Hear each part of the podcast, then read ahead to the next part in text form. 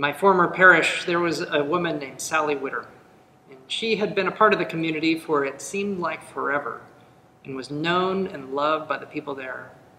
She was a pixie like presence and had been a kindergarten teacher in her earlier years for decades and was famous for racing around the town in a tiny convertible with the top down. Sally never married. Her beloved died in World War II. By the time I got to know her, Sally was wheelchair bound, and it seemed like her physical body was shrinking right before our eyes. And she had some form of dementia, which essentially caused her to have no filter. And in her case, having no filter, she was constantly expressing her love and her appreciation and her affection for all those around her.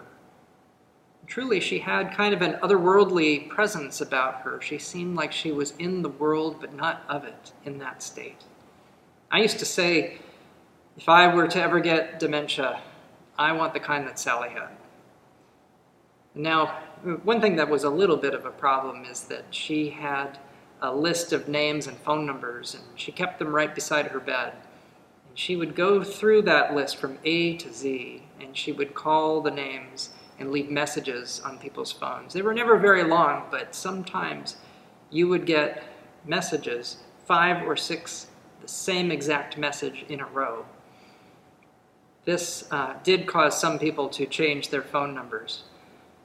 I knew that this was a temporary problem, and sure enough, there was a time when those messages did stop. At the end of each one of Sally's message, messages, she would always say, This is Sally Witter, as if it could possibly have been anyone else. And often she would continue and finally say, I'm sending my love over the phone. I hope you caught it.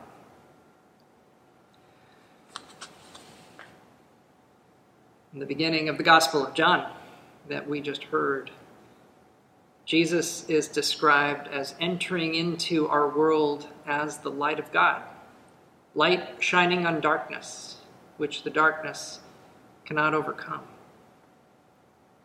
Sometimes I feel like at Christmas on a typical year, there's so much focus on light and even some generating of light to the point where it becomes a frenzy, where it actually becomes hard to really behold the light, especially when the light appears in surprising places, like in a life like Sally's. But this Christmas is not like a typical Christmas. This is a holiday season unlike any we have ever known in our lifetimes. And there is a gift in what we find this year in this season. Because you cannot truly behold the light unless you have known darkness. The writer Frederick Buechner, in his book, The Longing for Home, writes To be whole, I think, means, among other things, that you see the world whole. The world floods in on all of us. The world can be kind and it can be cruel. It can be beautiful and it can be appalling. It can give us good reason to hope and good reason to give up all hope. The fragmentary nature of our experience shatters us into fragments. Instead of being whole, most of the time we are in pieces. And we see the world in pieces, full of darkness at one moment and full of light the next. It is in Jesus, of course, and in the people whose lives have been deeply touched by Jesus, and in ourselves at those moments when we also are deeply touched by Him, that we see another way of being human in this world, which is the way of wholeness. When we glimpse that wholeness in others, we recognize it immediately for what it is. And the reason we recognize it, I believe, is that no matter how much the world shatters us to pieces, we carry inside us a vision of wholeness that we sense is our true home. At Christmas, Jesus was born into the world. The light of God has been brought to us. It has been brought to our places of darkness, our places of brokenness. And Jesus is called the Prince of Peace, and peace means shalom, which means wholeness.